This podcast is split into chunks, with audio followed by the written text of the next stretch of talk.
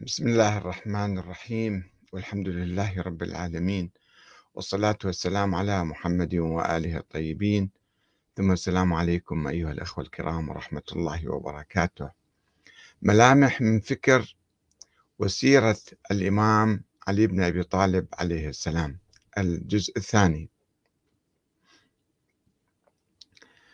بغض النظر عن فضائل الإمام علي بن أبي طالب عليه السلام الشخصية وجهاده في سبيل الإسلام ووجود النص عليه من النبي الأكرم بالخلافة أو عدم وجود ذلك لا بد من البحث عن السر وراء حدوث التشيع له في حياته وبعد وفاته عبر الزمان والنظر في سياسته وقراراته وأفكاره ومواقفه خلال فترة حكمه القصيرة التي لم تتجاوز خمس سنوات. فقد كان الإمام علي بن أبي طالب نموذجا فاصلا بين مرحلتين عرفهما عرفتهما الأمة الإسلامية وهما مرحلة الخلافة الراشدة ومرحلة الملك العضوض والانقلاب على الأمة.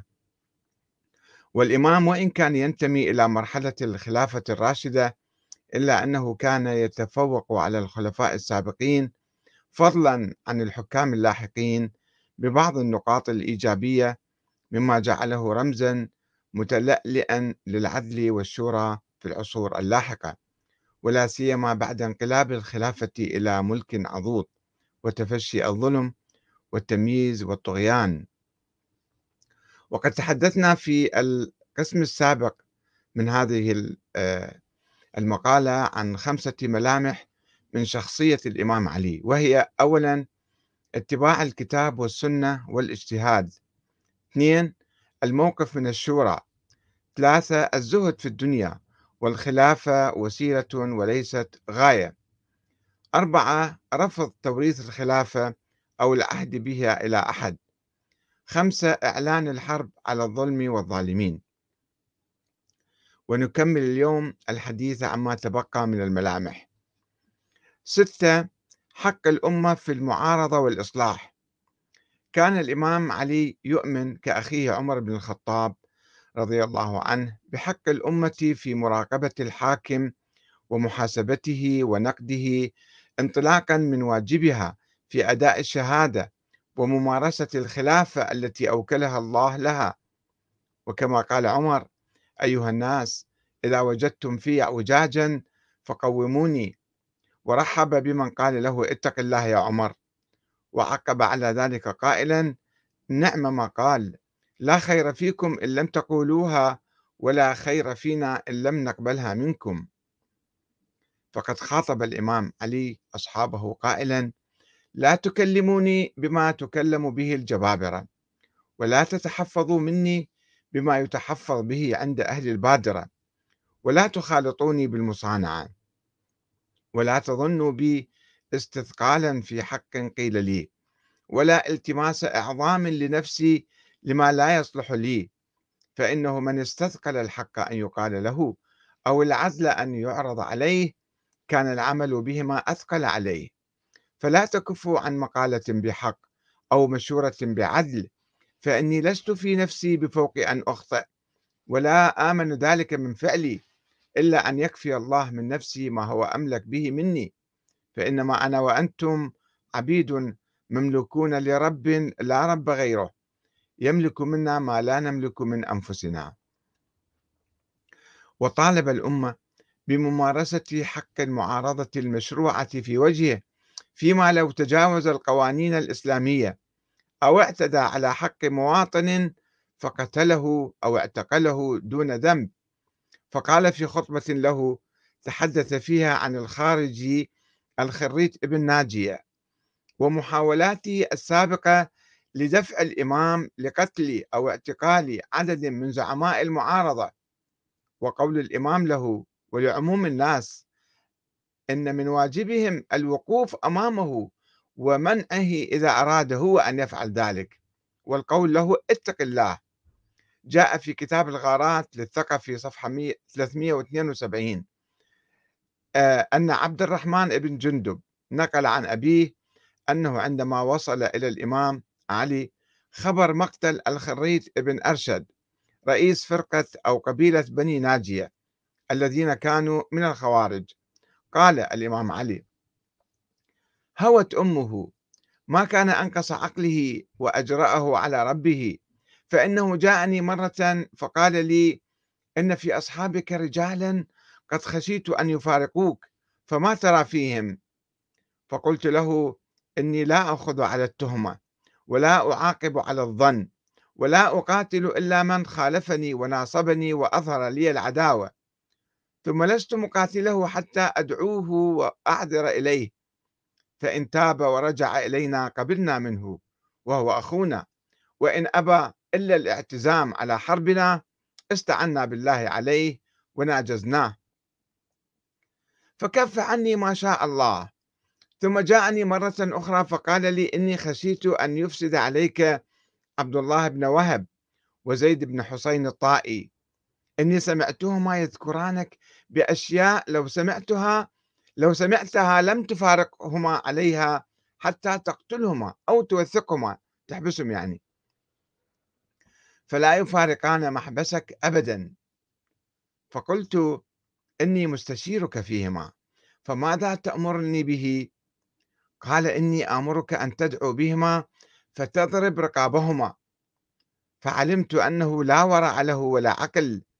فقلت والله ما أظن أن لك ورعا ولا عقلا نافعا. والله كان ينبغي لك أن تعلم أني لا أقتل من لم يقاتلني. ولم يظهر لي ولم يظهر لي عداوته ولم يناصبني بالذي كنت أعلمتكه من قبل من رأيي حيث جئتني في المرة الأولى ووصفت أصحابك عندي ولقد كان ينبغي لك لو أردت لو أردت قتلهم أن تقول لي اتق الله. لم تستحل قتلهم؟ ولم يقتلوا أحدا ولم ينابذوك ولم يخرجوا من طاعتك. وحين انشق عليه الخوارج وكفروه لأنه قبل بالتحكيم مع معاوية لم يتخذ الإمام علي بحقهم أي إجراء عنيف وأعلن في المسجد أن لهم علينا ثلاثة حقوق أن لا نمنعهم مساجد الله ولا نقطع عنهم الفيء ما دامت أيديهم مع أيدينا ولا نقاتلهم حتى يقاتلونا. وإذا ما قارنا سياسة الإمام علي بسياسة عثمان من المعارضة فسوف نجد فارقا كبيرا فإن عثمان كان يرفض النقد والنصح ويطالب الناس بالسكوت والطاعة وعندما بدأ المسلمون ينتقدونه ويعارضونه صعد المنبر وقال أما بعد فإن لكل شيء آفة ولكل أمر عاهة وإن آفة هذه الأمة وعاهة هذه النعمة عيابون طعانون يرونكم يرونكم ما تحبون ويسترون عنكم ما تكرهون يقولون لكم ويقولون ألا فقد والله أبتم عني أبتم علي ما أقررتم لابن الخطاب بمثله ولكنه وطأكم برجله وضربكم بيده وقمعكم بلسانه فدنتم له على ما أحببتم وكرهتم ولنت لكم وأوطأتكم كتفي وكففت يدي ولساني عنكم فاجترأتم علي. أما والله لأنا أعز نفرا وأقرب ناصرا وأكثر عددا. فكفوا عني ألسنتكم وعيبكم وطعنكم على ولاتكم. ألا فما تفقدون من حقكم؟ والله ما قصرت عن بلوغ ما بلغ من كان آه، قبله ولم تكونوا تختلفون عليه. وقد ضرب عثمان عمار بن ياسر لأنه قدم له كتابا ينتقد فيه بعض أعماله. حتى أغشي عليه وفتق بطنه وعندما اشتكى عبد الله بن مسعود خازن بيت المال في الكوفة من الوالي الوليد بن عقبة أخي عثمان لأمه الذي كان يستدين من بيت المال ولا يرجعه. رفض عثمان الاستماع إلى شكواه وقال له إنما أنت خازن لنا. وضرب عبد الله بن مسعود حتى كسرت أضلاعه ومات. يقول المؤرخون اجتمع ناس من أصحاب النبي فكتبوا كتابا ذكروا فيه ما خالف فيه عثمان من سنة رسول الله وسنة صاحبيه. وما كان من هبته خمس أفريقيا لمروان وفيه حق الله ورسوله ومنهم ذوي القربى واليتامى والمساكين. ثم تعاهد القوم ليدفعن الكتابة في يد عثمان. فمضى حتى جاء دار عثمان. فدخل عليه وعنده مروان بن الحكم عمار بن ياسر وأهله من بني أمية. فدفع إليه الكتاب فقرأه. فقال له أنت كتبت هذا الكتاب؟ قال نعم. فقال مروان يا أمير المؤمنين إن هذا العبد الأسود يعني عمارا قد جرأ عليك الناس وإنك إن قتلته نكلت به من وراءه. فقال عثمان اضربوه.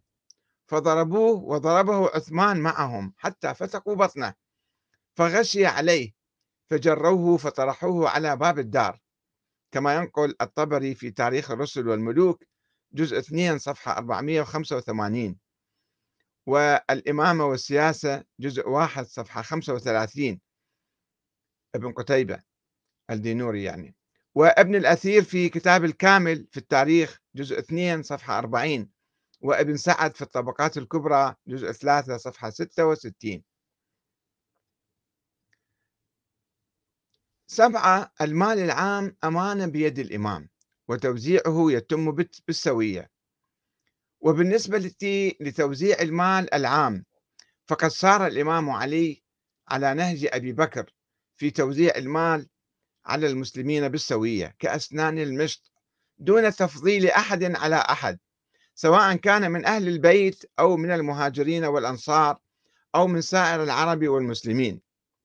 ولكنه اختلف مع عمر الذي ارتأى أن يوزعه حسب حسب سلم للرواتب يبتدئ من نساء النبي وأهل البيت ويمر بالمهاجرين والأنصار ثم العرب وينتهي بالموالي. أقل شيء كان يعطون الموالي. ومع ذلك فقد اتفق الإمام مع عمر في نظرته إلى المال العام على أنه مال الله ومال الناس وأنه فيئهم الذي أفاء الله عليهم. ليس هو لعمر ولا لآل عمر وإنه لم يكن يأخذ لنفسه إلا كسائر المسلمين. وكان إذا احتاج أتى صاحب بيت المال فاستقرضه فربما أعسر فيأتيه صاحب بيت المال يتقاضاه. يقول جيب الفلوس وين يا عمر. فيلزمه فيحتال له عمر وربما خرج عطاؤه فقضاه. وقال إني أنزلت نفسي من مال الله منزلة والي اليتيم من ماله. إن أيسرت استعففت وإن افتقرت أكلت بالمعروف. فإن أيسرت فإن أيسرت قضيت. إذا كان مستدين يعني. وقال عمر إني أنزلت نفسي من مال الله منزلة والي اليتيم كما قرأنا هذه الفقرة الآن قبل قليل. واختلف الإمام علي اختلافا كبيرا مع عثمان بن عفان في نظرته إلى المال العام وفي طريقة توزيعه حيث كان عثمان يولي أقاربه على الأمصار ويؤثرهم على غيرهم ويغدق عليهم من أموال المسلمين بدون استحقاق. حتى أنه أعطى خمس أفريقيا كله لمروان بن الحكم. ويقال أنه في غزوة أخرى أعطى أيضا خمس أفريقيا لعبد الله بن سعد ابن أبي سرح. كما يقول ابن الأثير في الكامل في التاريخ جزء 2 صفحة 38 وبرر عثمان ذلك بقوله إن أبا بكر وعمر تركا من ذلك ما هو لهما وإني أخذته فقسمته في أقربائه. كما يقول السيوطي جلال الدين في كتاب تاريخ الخلفاء صفحة 146 وعندما اعترض عليه الصحابة على عثمان يعني خطب خطب فيهم قائلا ما لي لا أفعل في الفضل ما أريد فلما كنت إماما إذن؟ بينما كان الإمام علي بن أبي طالب شديدا في الحفاظ على المال العام واعتباره مال الله وأنه أمين عليه. كما يتضح من رسالة بعثها إلى عامله على أذربيجان الأشعث بن قيس قال فيها إن عملك ليس لك بطعمة ولكنه أمانة في عنقك والمال مال الله وأنت من خزاني عليه حتى تسلمه إلي إن شاء الله وعلي أن لا أكون شر ولاتك.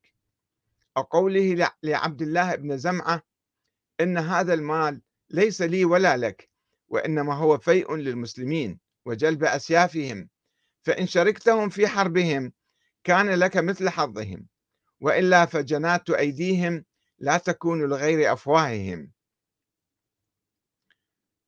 وقد التزم الإمام بالأمانة على المال العام وسياسة التوزيع العادلة بالرغم من الضغوط التي تعرض لها في أيام الصراع مع معاوية. من أجل استغلال منصبه القيادي كإمام يعني للتصرف بالأموال العامة في خدمة أغراضه السياسية الخاصة كشراء الذمم والولاء ورشوة المعارضة. وذلك عندما أخذ بعض زعماء القبائل يتململون من سياسة العدل والمساواة التي اتبعها وبدأوا يتمردون عليه ويميلون إلى معاوية. الذي كان يوزع المال كيفما يشاء.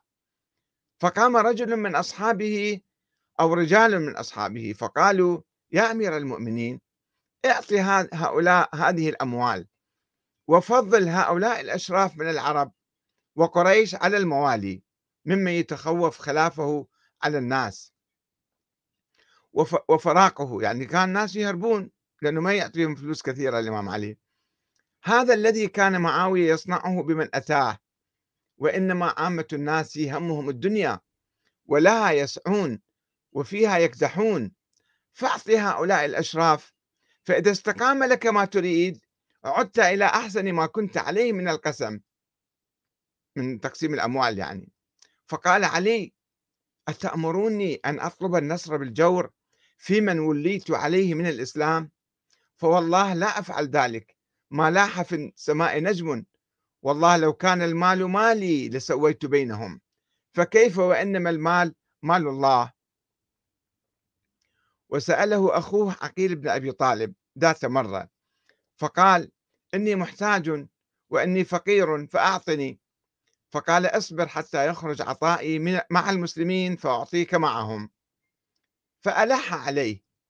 فقال لرجل خذ بيده وانطلق به إلى حوانيت أهل السوق. فقل دق هذه الأقفال وخذ ما في هذه الحوانيت. قال تريد أن تتخذني سارقا؟ قال وأنت تريد أن تتخذني سارقا؟ أن آخذ أموال المسلمين فأعطيكها دونهم؟ وخطب الإمام بعد ذلك قائلا. والله لأن أبيت على لأن أبيت على حسك السعدان مسهدا أو أجر في الأغلال مصفدا. أحب إلي من أن ألقى الله ورسوله يوم القيامة ظالما لبعض العباد وغاصبا لشيء من الحطام. وكيف أظلم أحدا لنفس يسرع إلى البلا قفولها ويطول في الثرى حلولها؟ والله لقد رأيت عقيلا وقد أملق حتى استماحني من بركم صاعا ورأيت صبيانه شعث الشعور غبر الألوان من فقرهم كأنما سودت وجوههم بالعظلم. وعاودني مؤكدا وكرر علي القول مرددا فأصغيت إليه سمعي. فظن أني أبيعه ديني وأتبع قياده مفارقا طريقتي فأحميت له حديدة ثم أدنيتها من جسمه ليعتبر لها. وكان عقيل أعمى. فضج ضجيج ذي دنف من ألمها وكاد أن يحترق من ميسمها. فقلت له ثكلتك الثواكل يا عقيل أتئن من حديدة أحماها إنسانها للعبه وتجرني إلى نار سجرها جبارها لغضبه؟ أتئن من الأذى ولا أئن من لظى؟ والله لو أعطيت الأقاليم السبعة بما تحت أفلاكها على أن أعصي الله في نملة أسلبها جلب شعيرة ما فعلته. وإن دنياكم عندي لأهون من ورقة من ورقة في فم جرادة تقضمها ما لعلي ولنعيم يفنى ولذة لا تبقى. ثمانية الأمر بالمعروف والنهي عن المنكر. يقول الإمام علي عليه السلام إن الأمر بالمعروف والنهي عن المنكر لخلقان من خلق الله سبحانه وأنهما لا يقربان من أجل ولا ينقصان من رزق. فإن الله سبحانه لم يلعن القرن الماضي بين أيديكم إلا لتركهم الأمر بالمعروف والنهي عن المنكر. فلعن الله السفهاء لركوب المعاصي والحلماء لترك التناهي. انهوا عن المنكر وتناهوا عنه فإنما أمرتم بالنهي بعد التناهي. لعن الله الآمرين بالمعروف التاركين له والناهين عن المنكر العاملين به. هذه بالحقيقة ثمانية نقاط مهمة جدا في فكر وحياة وسيرة الإمام أمير المؤمنين عليه السلام. ومن الأحرى بمن يدعي التشيع للإمام علي أن يلتزم بهذه النقاط ويسير على نهجه في العدل والمساواة واحترام حقوق الناس. والسلام عليكم ورحمة الله وبركاته.